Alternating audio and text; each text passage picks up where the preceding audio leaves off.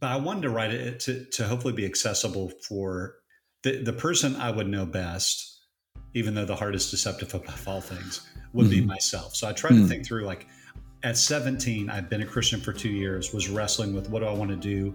Is it art or is it, you know, go to Bible college, which obviously I did. Um, I want to write to that kid. I'm Rush Witt, and you're listening to Straight to the Heart, a podcast from New Growth Press. Each episode includes thought provoking conversations with leading Christian writers and thinkers. We hear who they are, what they believe, how they approach their work in ministry, and the moments and people who have changed their lives. In Straight to the Heart, we go beyond the books to connect with the remarkable people behind them.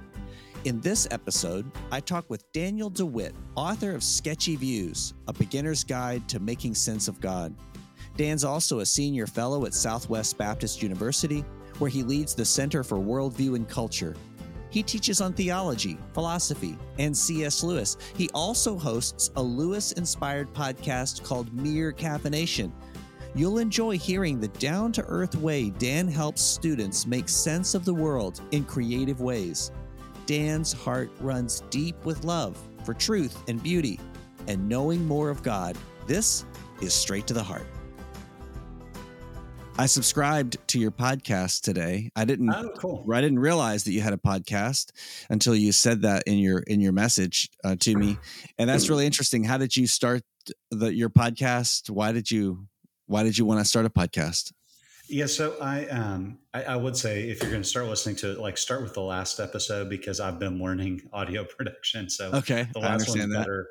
Um, I understand. Early, I'm going to go back and kind of re whatever you do re-engineer the earlier ones to, to kind of fix some audio issues yeah but um, in my remote position at, at, southwest baptist university you know um, you have to find creative ways to contribute mm-hmm. and i felt like the if i did some things that kind of like your podcast with new growth that are helpful to the brand um, mm. that i could do remotely so the goal really was I've done it for a, for one year. We did the first season, and it was just to find a, a way. Um, I've had people like encourage me, like, "Hey, you should consider a podcast." And um, you know how it is with with with doing stuff to build a platform. It always feels a mm-hmm. little like even if you really want to do it just for fun, it feels a little slimy.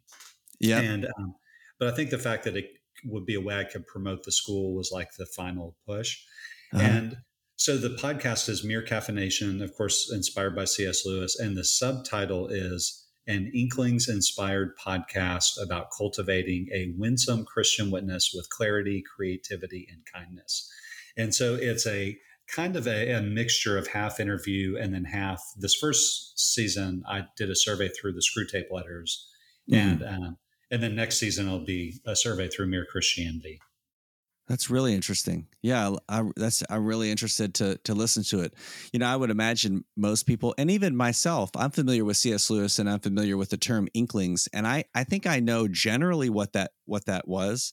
Mm-hmm. Um, but you would know a lot more. What what exactly were the Inklings? This, it was a group, right? A group that C.S. Lewis yeah. belonged to, and I, but I don't know a lot about who else was was a part of it. Yeah, so the Inklings was originally a um, I want to say it was a title that was used by a student group at Oxford University. And then at some point was just kind of abandoned. You know how group names come and go. And so um, Tolkien and Lewis would meet regularly, J.R.R. Tolkien, and discuss their writings. And they had been a part of a group earlier that was called The Cave, which is really interesting. Yeah, so the Inklings was not their first kind of go around. And the That's cave, what I call my office.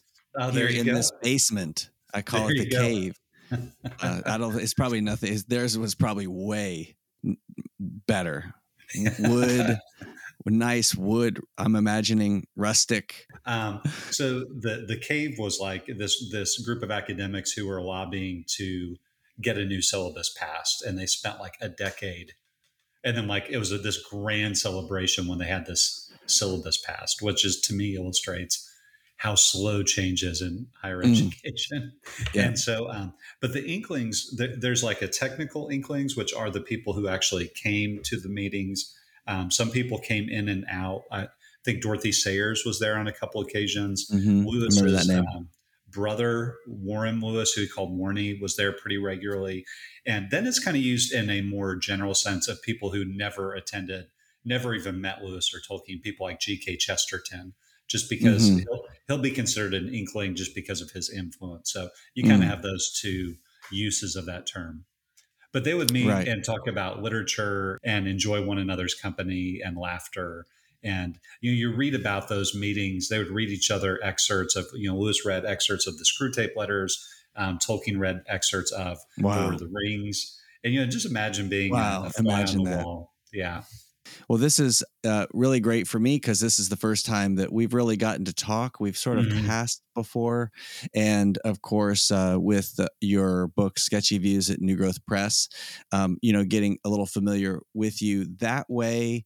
And one of the things that I think is interesting about you is that not only are you working in higher education, but also there is this real creative thread that runs through I mean, th- I mean, uh, Mere Caffeination podcast. That's a creative thing. Sketchy Views is a book um, in which you've sketched out a lot of different aspects to help the content of the book land and make sense, uh, and help readers make sense of the world. That's super creative thing, and so I think that's really interesting that um, that those two things come together. I don't think I don't think of that as kind of a normal combo i'm trying to think about other people i know in higher education how many do i feel are, are creatives? I mean there's always a creative process because there's writing involved and books and all of that but in terms of creativity so you know it seems like a unique blend. Yeah i've always been and my and my kids are this way they're always writing stories and illustrating them and so i've always loved that and never like aspired to be a writer or even an academic um, but I've had some mentors in my life who've just kind of pushed me along the way. And so I ended up getting a degree. Um, but I started out um, planning on going into graphic design. And so, really, yeah, my daughter, yeah. my daughter, one of my daughters is is trying to think through that maybe as a career path. You, you know, it's it, the the creative realm is is such a neat space, and it's also a, a real missions opportunity. So I have friends who are in full time marketing. Um, and one of my friends that tells me regularly, we just need more committed Christians who are really good at the trade um, to be in the space. And so became a Christian at 15. At 17, felt called to ministry. But right before that, um, I was I, my my small hometown, the Women's Auxiliary Unit, um, or whatever the group, um, contacted my art teacher and said we want to scholarship someone to go to Eastern Illinois University for a summer camp, which I wouldn't have had the money to do it and wouldn't have even thought to do it. And my art teacher called and said we have this scholarship. Um, it's a summer program. Um, and we want you to be the recipient of it. And so I was elated, went to um, Eastern Illinois University, studied graphic design for just a couple weeks under the guy who created the Big Ten logo, the, not the not the most current iteration, but the last one and um, and just loved it and thought this is what I want to do with my life. And then a week later, I was um, with my very independent fundamental Baptist church at youth camp, and since God working in my heart, and then from that point was kind of directed, well, you need to go to Bible college. And in my mind, Rush, I really thought that meant like I'm done with creative stuff, and now I just study the Bible. And it took years yeah. for me to to one not be embarrassed that I uh-huh. like to draw and sketch, yeah. and then two to see that that's actually God's glory is in that. And so what has unfolded over the years has been like wherever I've served, I just end up helping with creative stuff, and I love that. For me, like graphic, Adobe Creative Suite is my happy space. It's like a video game for me. And I, so, that's so interesting. G.K. Chesterton, who's one of my favorite authors, um, mm-hmm. wrote, wrote the book "The Everlasting Man" that Lewis called the greatest Christian apologetic he had ever read. He read it as an atheist, so it contributed to his conversion. Chesterton illustrated as many books as he wrote. And so it was Chesterton who kind of gave me license to um, like put down a textbook and pick up a sketchbook. Is your understanding of who God is and how he works in our lives today a little sketchy? Daniel DeWitt's Sketchy Views is a beginner's guide to making sense of God. In order to understand God, we have to go back to the Bible, but that can be overwhelming if you're new to theology. Well, Sketchy Views uses words and sketches to help readers visually connect with and understand what basic Christian theology is and what it's not. This book contains illustrations to clarify the basics of theology, Christian thinking, and making sense of worldview issues. Skeptics, atheists, and theological novices will learn basic truths about God and how Christians through the ages have come to these conclusions. And readers will be challenged to examine their basic beliefs about God and themselves and see how they affect every part of life. Visit newgrowthpress.com to learn more about Sketchy Views, a beginner's guide to making sense of God by Daniel DeWitt.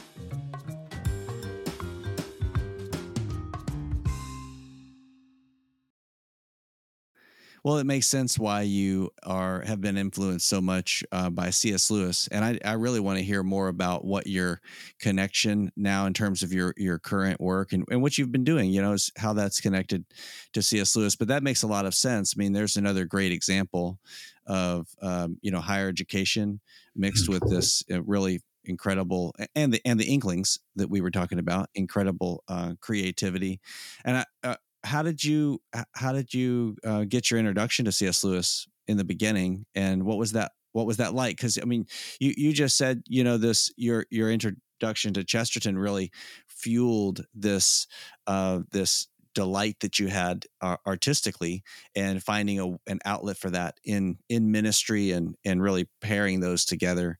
So so what was your intro to C.S. Lewis like?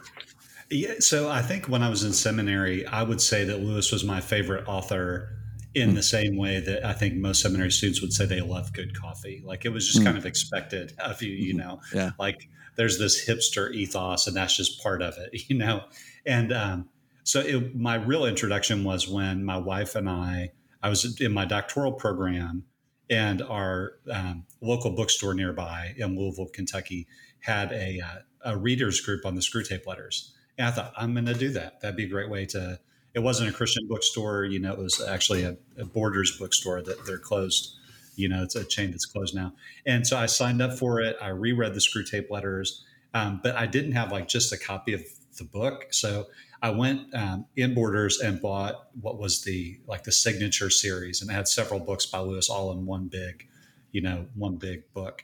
And uh, read it, kind of developed this theory, like you know, one have some like really profound insights. And so prepped for it, showed up the night of the the book club.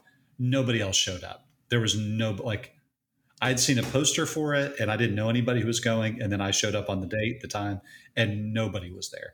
So I sat there and I just started flipping through the signature series that I brought up and marked up the Screwtape Letters. And I'm like, man, there's this. He wrote this book called A Grief Observed that was like just him lamenting the loss of his wife. And um, you know, he wrote thoughts on the Psalms. Like I did, you know, I just started reading it and then, then I really got into it. And so then I picked up um, a book that had some of his letters in it. And then, now there's a three volume set of Lewis's letters. Um, and that's not even all of his letters. I mean, there are the, the Latin letters of C.S. Lewis where an Italian priest wrote him but didn't know English, and Lewis didn't know conversation Italian. So they wrote letters in Latin to each other.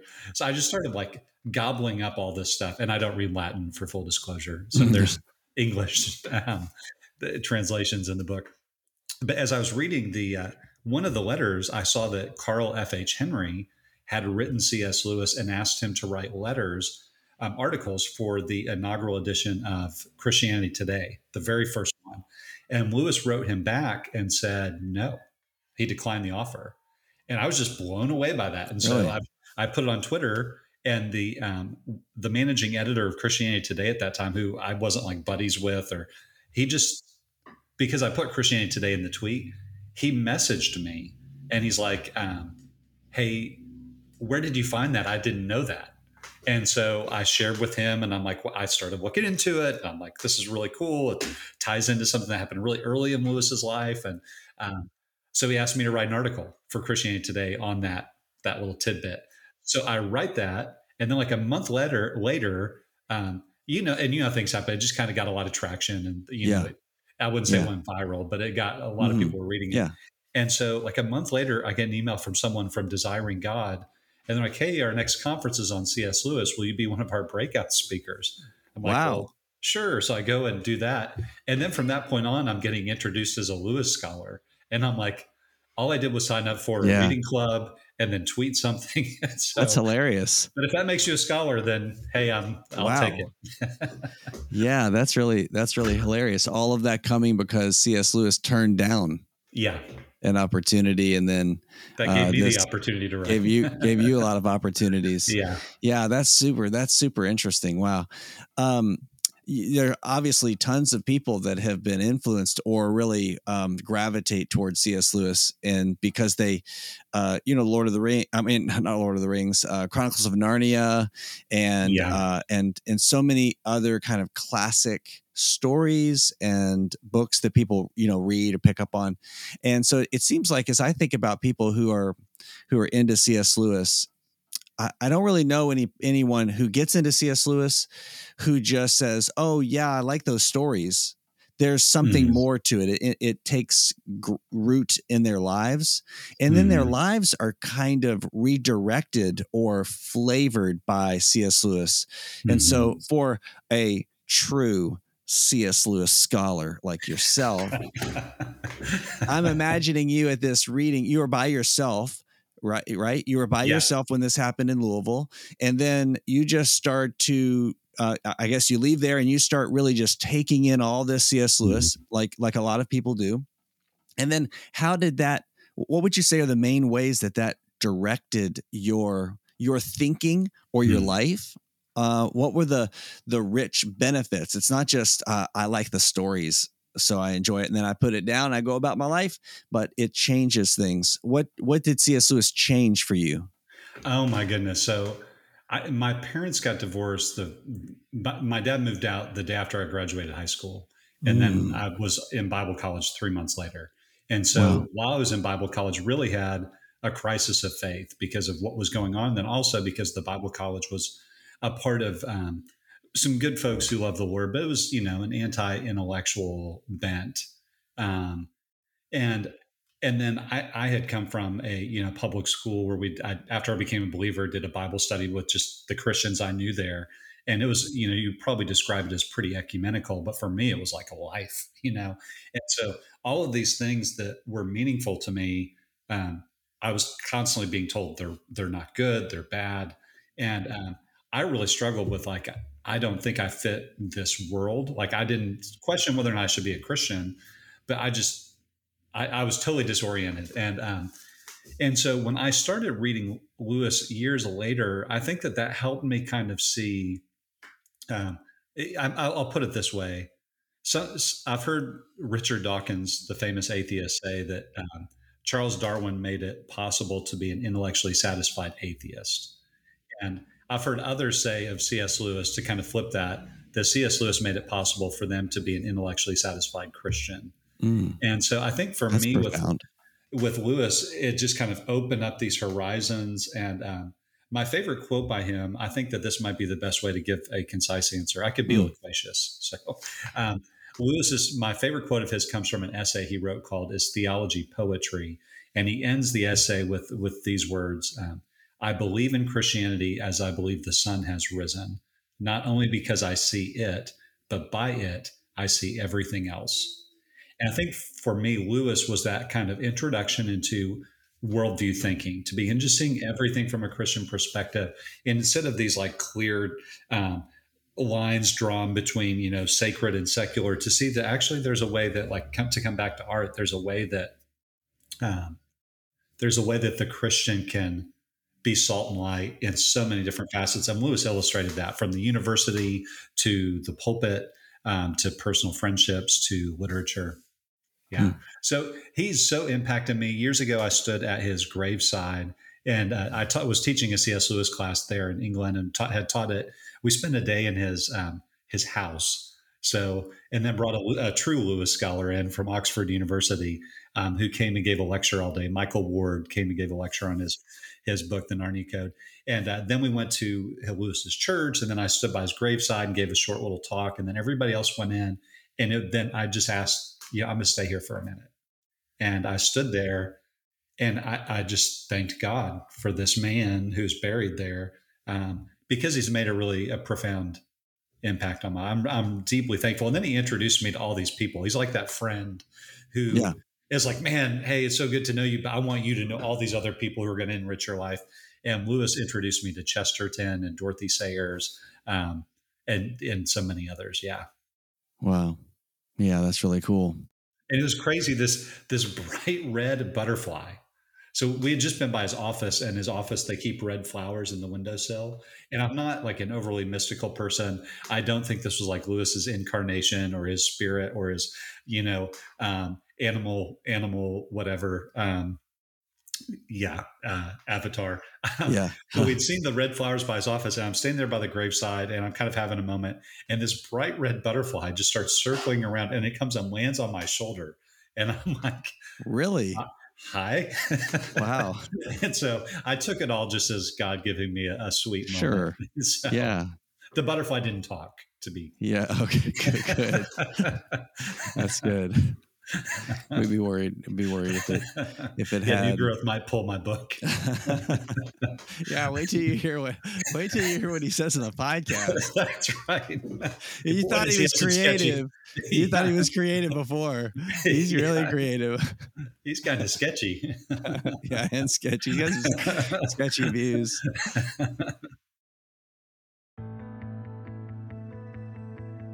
Talking with Dan DeWitt has reminded me of the profound opportunities for ministry to students on college campuses, and with that, two helpful books by Shelby Abbott. First, Pressure Points, a guide to navigating student stress.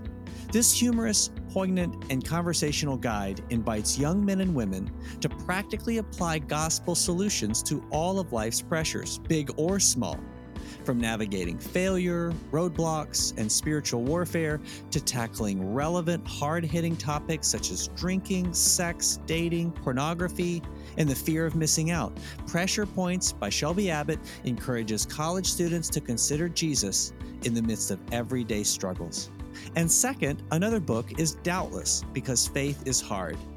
In Doubtless, author and Cru campus minister Shelby Abbott comes alongside young adults to help them honestly face their doubt and turn to God for the gift of faith. He reminds readers that Scripture recounts the stories of many men and women who have also faced deep misgivings and uncertainty in their walk of faith. Doubt should not scare us, nor should it become our obsession. You can learn more and pick up copies of Pressure Points and Doubtless when you visit newgrowthpress.com.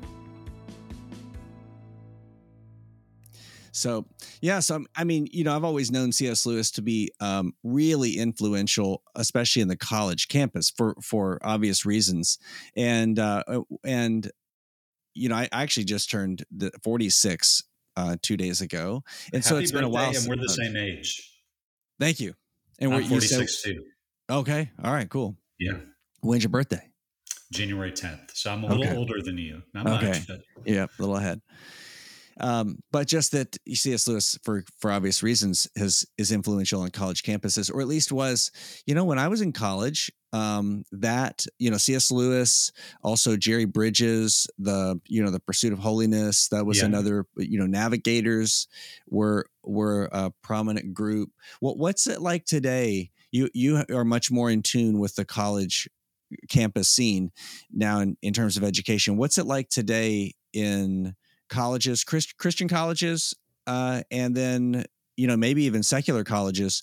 What, what do you think is is the role of C.S. Lewis? He continuing to to have really strong traction, uh, still still a prominent figure, influencing people. You know, like the way he influenced you. Yeah, absolutely. And I think that um, on the Christian campus for sure.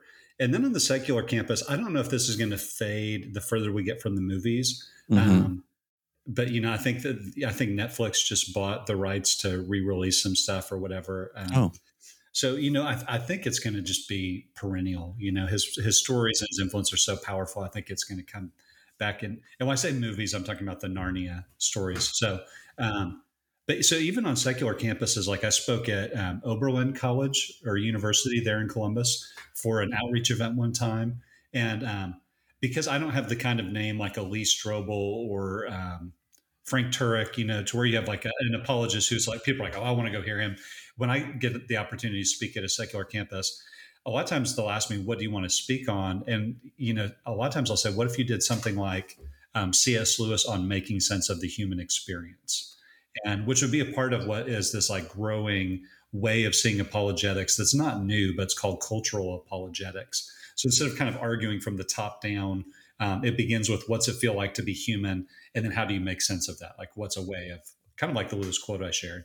And so at Otterbein College, I spoke at Eastern Kentucky University not long ago on the exact same topic. And, you know, it's people are always very familiar with C.S. Lewis. And it may just be that they've heard of The Lion, the Witch, and the Wardrobe. BA does have this perennial influence. And for me, I often leverage that to try and um, use it to gain a hearing with people who might not show up to, you know, come hear some random guy you don't know about talk about Jesus. Um, mm-hmm. So I'll kind of you know use Lewis as the uh, the bait.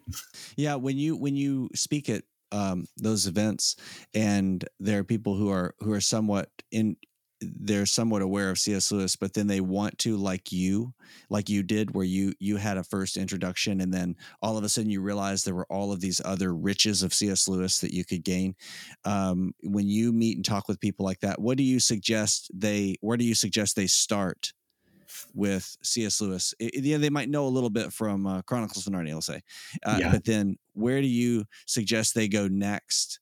Because uh, there's obviously a lot of depth there, mm. and um, you know maybe it's something that that that uh, students of C.S. Lewis can ease into. Um, you know, uh, start in the right place. What do you think is the right place? For yeah, someone so I, I, always lead with two books, and so when I teach Lewis, I um, always require Screwtape Letters and Mere Christianity because I think it kind of gives you. They're both written around the same time period, and um, but they give you kind of the the bookends of Lewis's writing. You know, his literary corpus. That you have this like really creative. You know, who would have thought to write Lewis's Screwtape Letters as the uh, psychology of temptation from the opposite perspective? Like, who would think of that? And um, and on the other hand, mere Christianity is this like clear propositional um, evangelistic. Lewis called it pre-evangelism, but it's evangelistic in nature, right? Like the goal is to, as Lewis says in the introduction, to get people into the the great hallway of Christianity. Um, he says it's not the room. You know, the rooms are where the denominations are, and at some point you need to move out of the the hallway and you need to find a room. You can't just be a mere Christian your whole life. And yeah. so Lewis says the rooms are where there's a meal and a fire and laughter. Um, but he just wanted to get him in the hallway.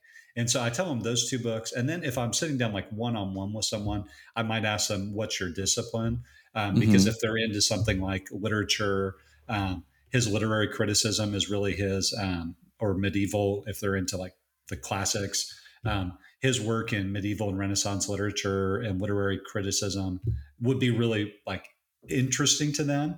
Um, and so I have a friend who taught at Harvard and his PhD's from Harvard in the classics, and he said to, to this day, Lewis's work on uh, a preface to Paradise Lost, which is so funny because Lewis loved Paradise Lost, so he wrote the preface to it years later. You know, um, but he said it's still considered one of the one of the greatest resources on Paradise Lost. So, um, but if you're not in that lane, you're not going to be interested in that. So, if you really want like apologetics, I would say miracles and yeah, kind of but those two, Screwtape and Mere Christianity, are the two I always lead with. Hmm. Yeah, that's really helpful um, for people that that uh, are familiar but need to become more become more familiar uh, for sure. One of the things that I really like about Sketchy Views, uh, your book Sketchy Views, mm-hmm. Uh, obviously uh, is the role of the of the sketching which yeah. is uh, which is not only interesting but I think really helpful. One of the things I've noticed in my Christian life that have been repeatedly helpful to me is just the value of some kind of visual. I mean that that comes up a lot. Obviously, that's a significant part of um, sermons that we hear. There mm. are in good sermons illustrations that help me to grab hold of the truth and make sense of it. Or, uh, you know, I remember learning earlier in my Christian life, uh, and and a truth coming home to me was that that we really we really know everything that we know everything that we know about God. We know by way of analogy in mm-hmm. some sense. There's there's some reference point or that we're relating to to mm-hmm. understand what God is like. There are pictures that are sketched throughout Scripture, mm-hmm. and uh, and so I think that's such a strong point of uh, value in in your book sketchy views that they're not simply um, just illustrations or something cute in the in, you know in the margins to look at, but they really help bring truth to bear. And and I wonder how how that how that has operated in your life, in your Christian life. You know, I I loathe reading student reviews because um, because you know usually you're going to get like 80% are going to be like yeah it was a good class and then you're going to have like 10% like it's the best class ever and then um, you know you're going to have the 10% who are like you know it's the worst class ever um, and so but i remember one time reading a student review and the student said when you're at the dry erase board th- that's when you're in your element. And they're like that's when you were the most helpful to mm, me and yeah. for for me if i if I'm, I'm hearing someone teach about something and i'm reading about it if I, if i start trying to visualize it and see you know how can i connect this with that you know um, that's always really helpful to me. And i find that as i've as i teach that that's been helpful for a lot of students as well. And so there's an illustration in the book where um, it's the main illustration that shows up throughout the book where it's got you know God's two books. You know, I use a cloud to illustrate God just because that's a, a, metaphor the Bible uses. Mm-hmm. So I felt comfortable using that, right? So I've got a cloud in the middle, and then God um, revealed himself in the cosmos um, on one side, and the heavens declare the glory of God. And on the other side, God revealed himself in scripture. And so for me, Psalm 19 um, really is the, one of the best books in the Bible to think about those two books where David mm-hmm. talks mm. about, you know, look at the sun from the rising of the sun to the going mm-hmm. down. You know, like it, it's like giving a message about God, but it doesn't have a voice. So you, you see like you see this like beautiful, wonderful truth, but it's limited. And then I think it's juxtaposed with, but the, the, the law of the Lord is perfect and it revives the soul. And then it's almost like David's giving these examples of um, how do I really compare these two things, scripture and God's and what we call natural revelation, right? What God revealed about himself in nature. And so in this juxtaposition, David's like, you know, scripture is actually better than gold, which is the greatest, you know, think about the greatest commodity in the natural world. It's even better than that. Scripture is even sweeter than honey. And so um, for me, trying to illustrate that to say both of these, you know, revelations of God are meaningful, but one's really limited and can only been, be interpreted in light of the other. And so that illustration to where so as I was drawing it out, I'm like, you know, it's almost like there's this arrow that from scripture we understand who God is, and from understanding that we understand where our place in the world. Um, so that's where the whole idea of that's the direction of orthodoxy, and the general concept is not unique to me at all. I mean, like this is two thousand years of creeds and uh, you know of theological giants have made this point clear. But for me, it was like drawing it out. I'm like, oh, that's the direction. And then if we go the opposite way, which we all do on occasions and we're all challenged to do, and we begin with how does it feel to be alive in the world? What must God be like based on my experience? Then it's really easy to read the Bible in light of my experience, and that's how we de- how we develop sketchy views. Now, you may you know get some things right. You know, it's not like that's not always going to lead you down the wrong path. But man, that's a dangerous that's a dangerous uh, place to make your main priority or, or, authority for knowing God. So for me, it was like that drawing out, like it just clicked for me. And so I try to do that in the book. Yeah. I mean, I imagine everybody uh, would appreciate it because what you uh, said in, in quoting, you know, students about what they like about the class, that when you're at the whiteboard, that's where I, the student, got the most out of everything. I, I think that not only says something about you because of your artistic, um, you know gifting and interest and the way you can use that in teaching but it also really says something about the student and i think it says something sort of what I was saying earlier about everybody, mm-hmm. that it says something about the way that we are able to engage with truth in uh, in this way, and uh, because we, it also has that kind of metaphorical component to the fact mm-hmm. that we mm-hmm. all have sketchy views. I have sketchy views. I have. I need someone. I need the Lord to uh, darken in the lines for me of what is true. Help me understand.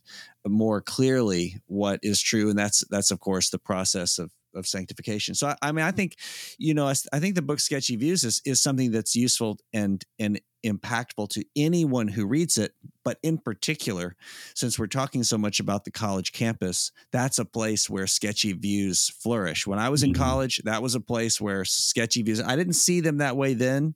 You know, I've, I've had to have, you know, a lot of help to see, look back and say, oh, yeah, yeah that wasn't exactly right. Um, sketchy views tend to flourish. And so, um, so h- how do you see sketchy views being particularly influential in the college years yeah yeah um, so of course I, I, teach college so that was like just became my easiest audience and um, but i wanted to write it to, to hopefully be accessible for the, the person i would know best even though the heart is deceptive above all things would mm-hmm. be myself. So i try mm-hmm. to think through like at 17 i'd been a christian for two years was wrestling with what do i want to do? Is it art or is it you know go to bible college? Which obviously i did. Um, i want to write to that kid and try and say like here's some ways you can start thinking about god that will be helpful. And um, so i think that for most people in college they're kind of re-examining their mm-hmm. commitments. And um, you know, every major life stage i think we kind of do that. Like when you have kids you kind of start you know and probably when you hit retirement you know there probably is a later life thing of like what really value what do we what what matters most? And so I, th- I hope that as college kids are wrestling through this whether they're believers or considering the faith um, that this will be i i i try to wrestle through like i try to model um, some processes like this is what it looks like for me to go to like genesis. So if somebody's reading the book they might get to the portion on creation and go he actually is kind of like meddling in like more particular doctrines whereas earlier i'm giving more general principles. But i tried to like illustrate this is what it looked like for me to kind of work through. There's a lot of voices there's a lot of there's a lot of chatter about what you should think about it but how do you deal with the text? And i hope that for a college kid that even if they don't agree with every conclusion i would have in the book that they would at least go okay I, I get this process this is the process i want to commit to even if i end up in a you know with a different conclusion. So I try not to be overly sectarian or denominational, but there are a couple of places where I probably get into a little deeper water, right? Mm-hmm. Um, but I had a, a, professor friend of mine tell me, and as I described this project to him, he said, "Do you just want to tell people what to believe, or do you want to model a process for them?" Mm. And I thought, you know, I probably want to do a little bit of both. Yeah, yeah, that's really that's really helpful. Um, and and clarifying because it is so important to not just give out just try to give out answers come you know think what i think but uh, have a process which is so important on the college campus clear-minded students are doing on the college campus yeah. trying to find a way to make sense of the world i really enjoyed talking to you and getting to know you. We could be good friends. Absolutely. Uh, and I, I, I would love to find a way we can meet in columbus sometime. Oh yeah. Or we can meet halfway somewhere. Yeah. You've been listening to Straight to the Heart, a podcast from New Growth Press. Our next episode releases next week, and I look forward to seeing you there.